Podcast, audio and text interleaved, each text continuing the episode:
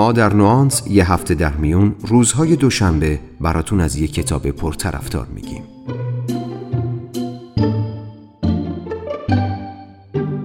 نوانس. سلام. من مهدی آزاد هستم و می‌خوایم امروز به همراه هم گوش کنیم به خلاصه ای از کتاب Growth Hacker Marketing کتابی که در ایران به نام بازاریابی هکر رشد منتشر شده.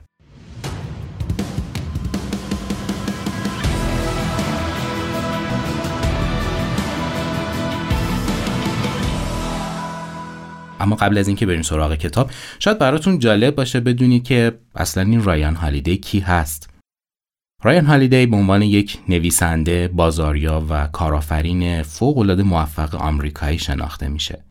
اون 16 ژوئن 1987 به دنیا اومد و جالبه بدونید مثل خیلی از کارآفرین های موفق دانشگاه رو تو سن پایین ترک می‌کنه. در واقع 19 سالش هست که از دانشگاه میاد بیرون و فعالیت حرفه‌ایش رو شروع می‌کنه. با کی؟ با رابرت گرین همون نویسنده معروف کتاب 48 قانون قدرت که احتمالا اسمش رو شنیدین یا شاید کتابش رو هم خونده باشین.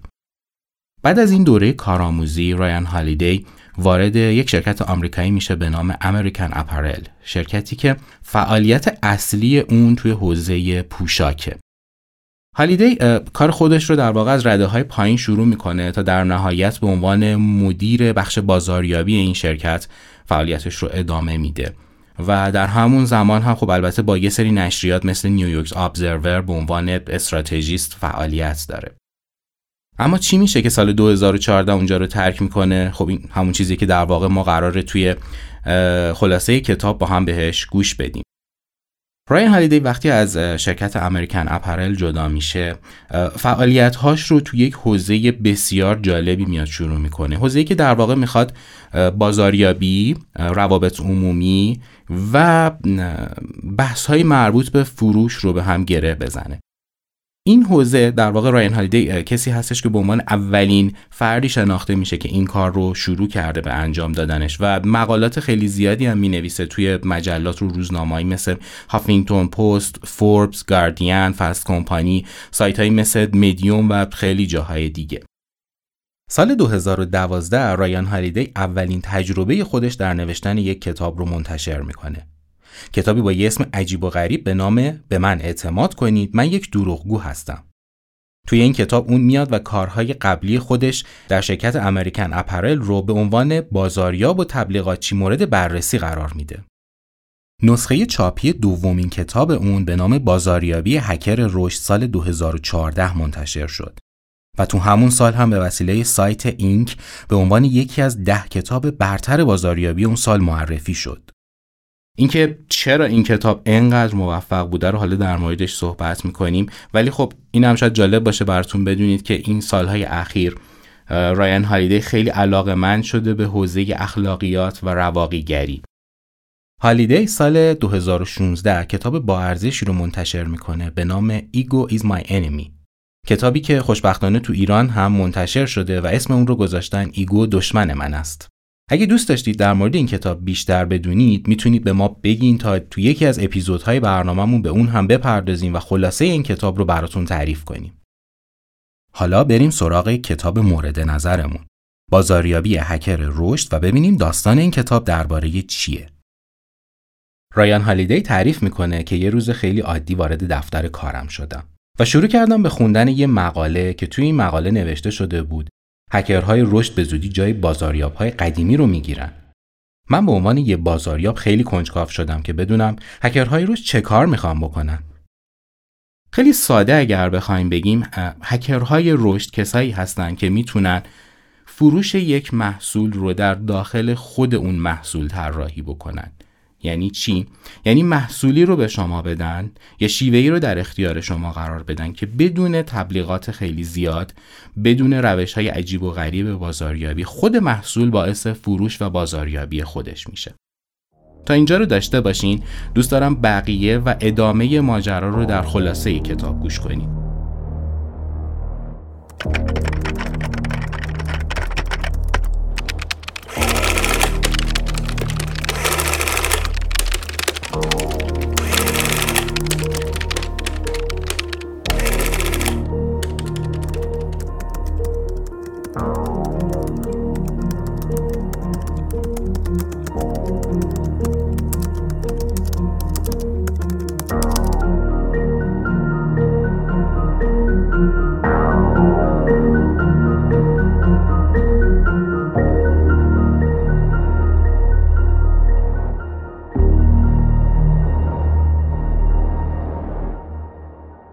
تقریبا یک سال و نیم پیش تو یه روز عادی سوار ماشینم شدم. صبح زود از خونه بیرون اومدم و به طرف باشگاه حرکت کردم. ساعت ده وارد محل کارم شدم و کارهای اون روز رو انجام دادم. تایید طرحها، تایید آگهی ها و شروع کردم به کار معمول روزانه. اون زمان من مدیر بازاریابی امریکن اپرل بودم. روزهای کاری من درست همون جوری بود که طی 75 سال گذشته برای هر مدیر دیگه پیش میاد. خرید آگهی، برنامه ریزی رویدادها، سخنرانی، استفاده از کلمه مثل برند، سی پی ام، ارزش افزوده و چیزهایی که اقتضای شغلم بود. اون روز یه مقاله بظاهر عادی من رو حسابی به هم ریخت. تیتر اون مقاله این بود. هکرهای رشد جای معاونهای بازاریابی رو خواهند گرفت. من معاون بازاریابی بودم. من واقعا شغلم رو دوست داشتم و درآمد خوبی هم به دست می آوردم. اما از نظر این مقاله به زودی من و همکارام شغلمون رو از دست می‌دادیم. تو اون مقاله نوشته شده بود هکرهای رشد ترکیبی از بازاریاب و برنامه نویس هستند و تیمی از مهندسین رو رهبری می‌کنن. با خودم فکر کردم هکر رشد دیگه چه مزخرفیه. اما بعد به اسم شرکت هایی رسیدم که تا چند سال پیش اصلا وجود نداشتند. اما حالا جزو شرکت های موفق بودند. اسمهایی مثل Dropbox، Pinterest یا Instagram. اونها تصمیم گرفته بودند با حداقل امکانات به سریعترین رشد ممکن برسن. این افراد هیچ کدوم با مهارت‌های سنتی بازاریابی آشنایی نداشتند. اما خلاقیت تو وجودشون موج می‌زد. مقاله عجیبی بود. فرقی نداره شما یک مدیر بازاریابی باشید یا نه، اما هکرهای رشد تو راهن. من تلاش می‌کنم شما رو با مدل ذهنی اونها بیشتر آشنا کنم.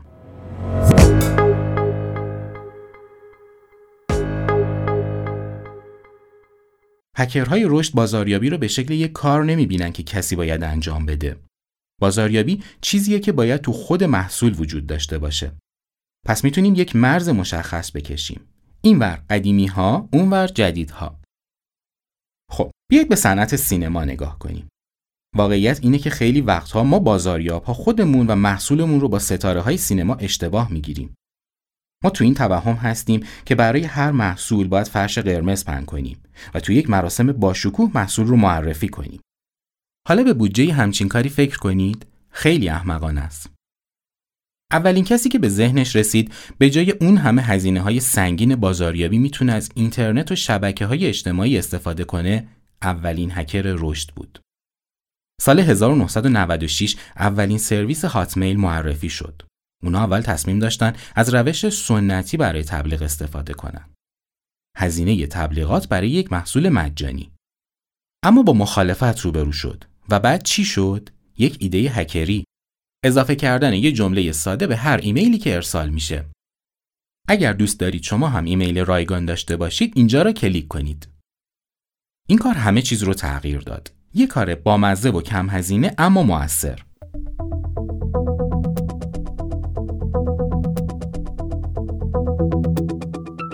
همون سالها سایت های زیادی مثل pets.com یا کوزمو تو تبلیغات سرمایه گذاری کردن و الان دیگه تقریبا اثری ازشون نیست.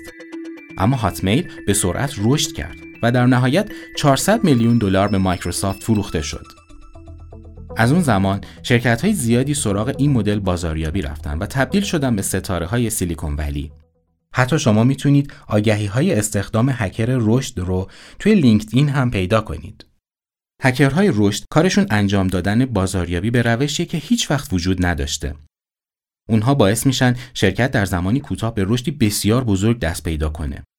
اونها استراتژی های سنتی رو دور انداختن و از چیزهای قابل بررسی و اندازهگیری استفاده می‌کنن. اونها دنبال کاربرایی هستند که به دنبال خودشون مصرف کننده های جدید رو وارد چرخه می‌کنن. بازاریاب های سنتی فکر می‌کنن هنرمندن. اونها تصور می‌کنن می‌تونن کارهای انجام بدن که خارق العاده هستن. اما این کارها هزینه بالایی به همراه داره. استراتژی ها اغلب مشکلات زیادی دارن و به نتیجه هم نمی‌رسن. تمرکز بازاریابی همیشه روی مشتریه. مشتری کیه و کجاست؟ هکرهای رشد این فرایند رو از حدس و گمان خارج می‌کنن. اونها مثل دانشمندها به این قضیه نگاه می‌کنن. اونها با اطلاعات قابل اندازهگیری سر و کار دارن. با از بین رفتن خیلی از شرکت های بزرگ تو بحران های مالی حالا شرکت های کوچیک و استارتاپ ها فعالیتشون رو شروع کردن و اونها مجبورن اولویت هاشون رو تغییر بدن.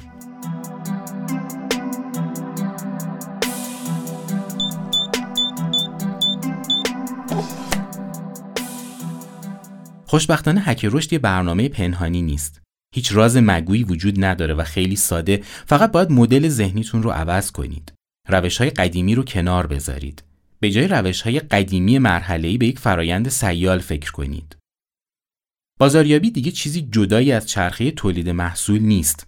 البته ابزارها و روشها از زمینه شغلی تا زمینه دیگه تفاوت می‌کنه. می‌دونید بدترین کار توی بازاریابی چیه؟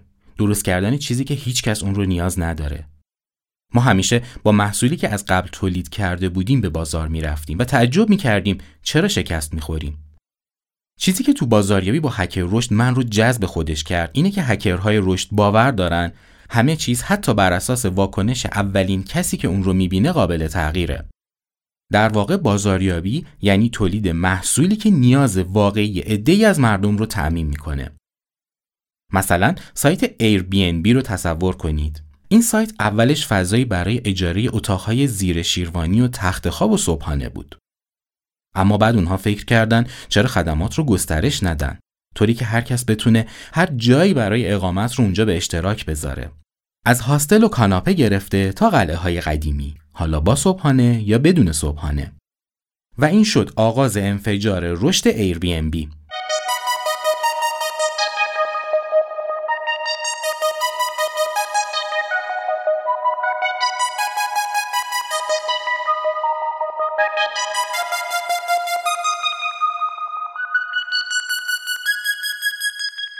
اینستاگرام اول یک وبسایت اشتراک گذاری عکس بود.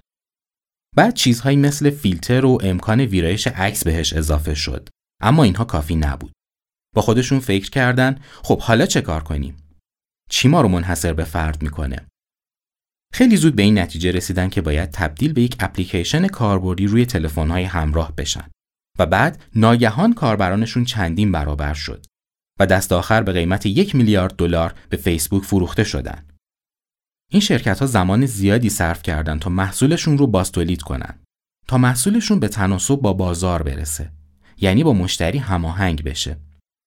اریک ریس نویسنده کتاب قدرت خلق کسب و کار نوپا اعتقاد داره برای هماهنگ کردن محصول با بازار باید با حداقل محصول قابل عرضه شروع کنیم. بعد بازخوردها رو اندازه گیری کنیم و محصول رو تغییر بدیم.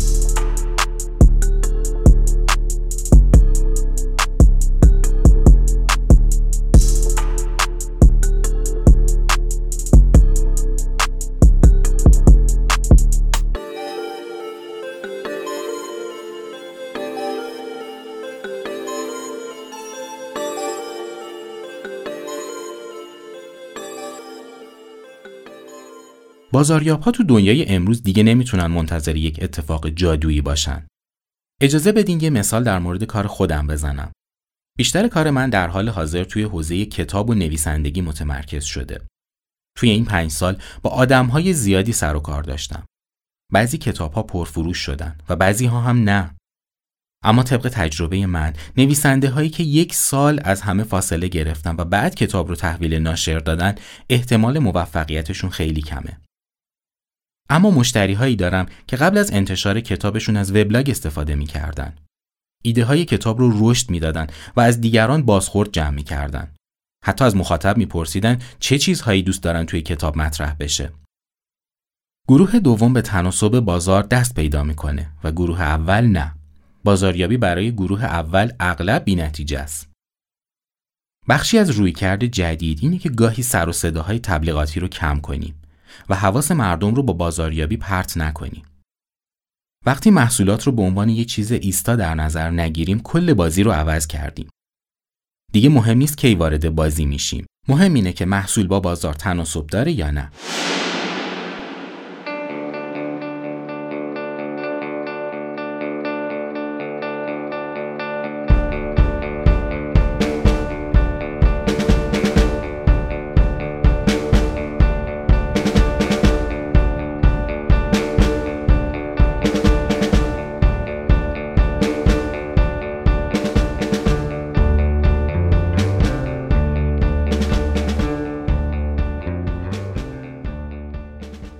موثرترین روش درست روش سقراطیه.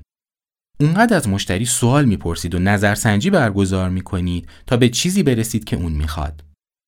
وقتی به تناسب محصول رسیدین، حالا نوبت گام بعدیه. یعنی درگیر کردن مشتری.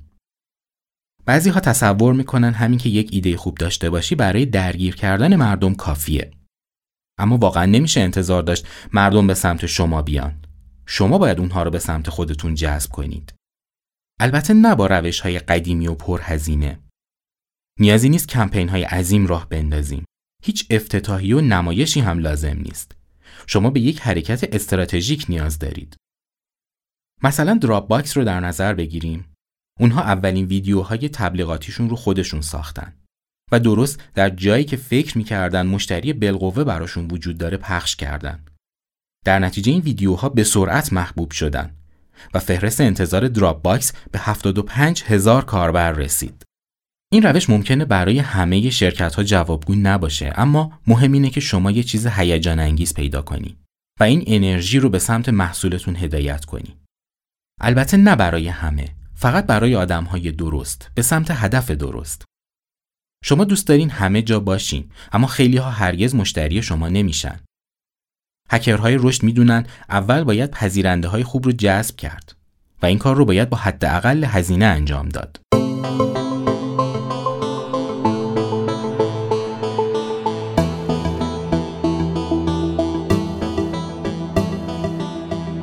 هکرهای رشد می‌دونن که اول باید پذیرنده های خوب رو جذب کرد و این کار رو باید با حداقل هزینه انجام داد. اونها می‌دونن باید در مقابل اشتیاق برای جذاب بودن تو کل بازار مقاومت کرد و با همین روش بازار انبوه رو به دست آورد. پس تو مرحله اول تلاش باید برای جذب گروه کوچکی از آدمهای علاقمند و وفادار باشه. اگر الان از خودتون دارید می‌پرسید خب آدمهای مناسب رو از کجا پیدا کنم متاسفانه باید بگم در واقع شما اصلا حوزه کسب و کارتون رو نمی‌شناسید. اما اگر فکر می‌کنید می‌شناسید می‌تونید با چند تا کار خیلی خوب شروع کنید. مثلا نوشتن یک ایمیل به سایتی که پاتوق مشتری های احتمالی شماست. ایجاد سایت یا وبلاگ برای جذب ترافیک بیشتر. نوشتن پست های کوتاه توی انجمنها و فعالیت توی شبکه های اجتماعی. خلاصه باید هر کاری انجام بدید تا گروه کوچکی رو جذب خودتون کنید. استفاده از روش های فروش انحصاری یا سلبریتی ها هم می‌تونه به معرفی شما خیلی کمک کنه. باید روش های زیرکانه رو پیدا کنید تا از لحاظ فنی بتونید افراد رو جذب کنید. پس شعار قدیمی محصول رو بساز، مشتری خودش پیدا میشه رو فراموش کنید. شما باید یک موتور رشد طراحی کنید.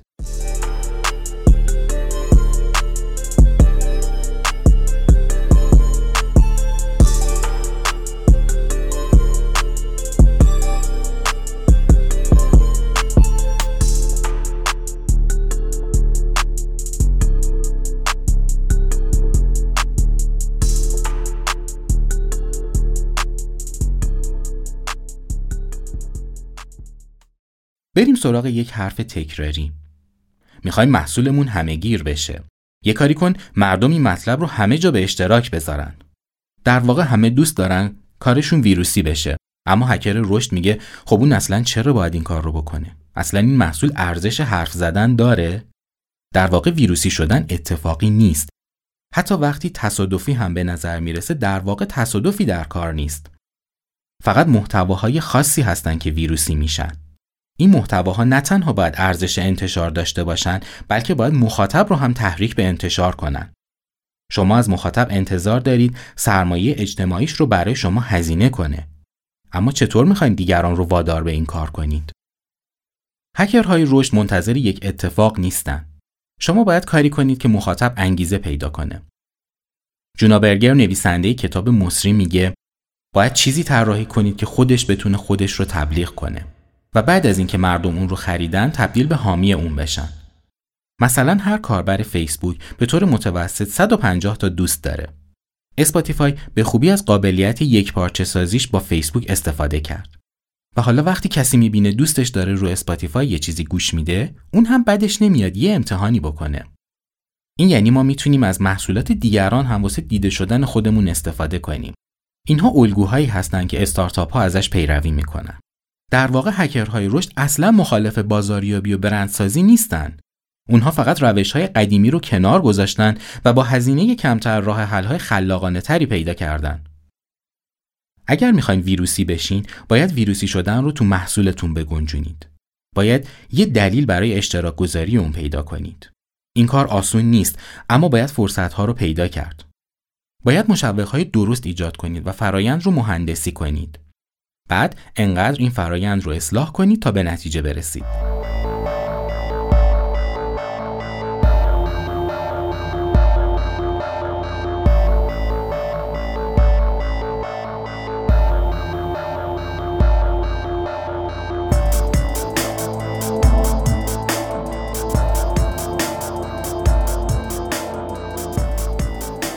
قبلا گفتیم فرایند رشد با چیزی خارج از بازاریابی سنتی شروع میشه. یعنی قبل از تولید محصول. خب طبیعتا با چیزی خارج از اون هم تموم میشه. بازاریابی سنتی فرض رو بر این می‌ذاره که کارش فقط جلب توجه مشتریه و با بقیهش کاری نداره. اما تو شرکت های کوچیک یا متوسط معمولا نفر بعدی وجود نداره. پس با روش سنتی انگار شما یه عده رو از در وارد کردین و بعد از یک در دیگه بیرون بردین.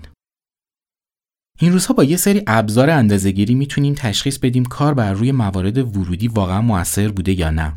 به این میگن نرخ تبدیل. ما دوست داریم کسب و کارمون رشد کنه و این باید نتیجه یه بهبود داخلی باشه. محصول معیوب هرگز موفق نمیشه. البته تناسب داشتن با بازار به معنای بدون اشکال بودن محصول نیست. یعنی بخشایی از محصول هستن که نیاز دارن دائما اصلاح بشن. همه چیز رو میشه اصلاح کرد. باید بلد باشید و خیلی خوب از داده ها اطلاعات استفاده کنید.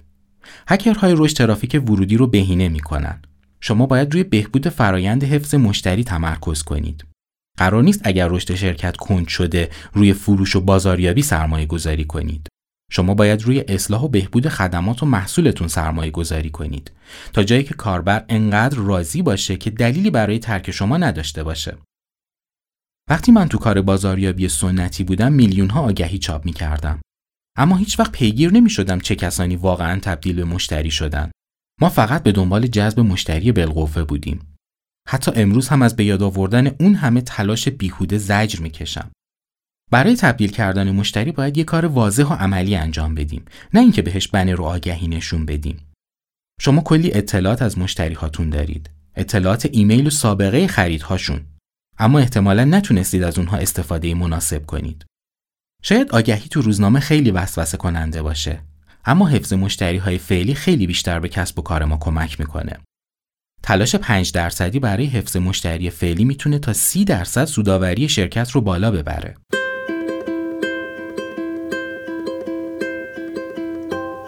هک رشد یعنی افزایش سود یا تمرکز انرژی روی جاهایی که موثرتره اینها مسائل خیلی مهمی هستند. فعلا نیازی نیست دنبال مشتری های بالقوه باشید. بهتره به مشتری ها یاد بدین چطور از محصول استفاده کنن. وقتی از قید و بند مفاهیم قدیمی بازاریابی خلاص شدین کل بازی عوض میشه. حالا همه چیز خیلی ارزونتر و آسونتره. حالا همه چیز خیلی زود بهتر میشه.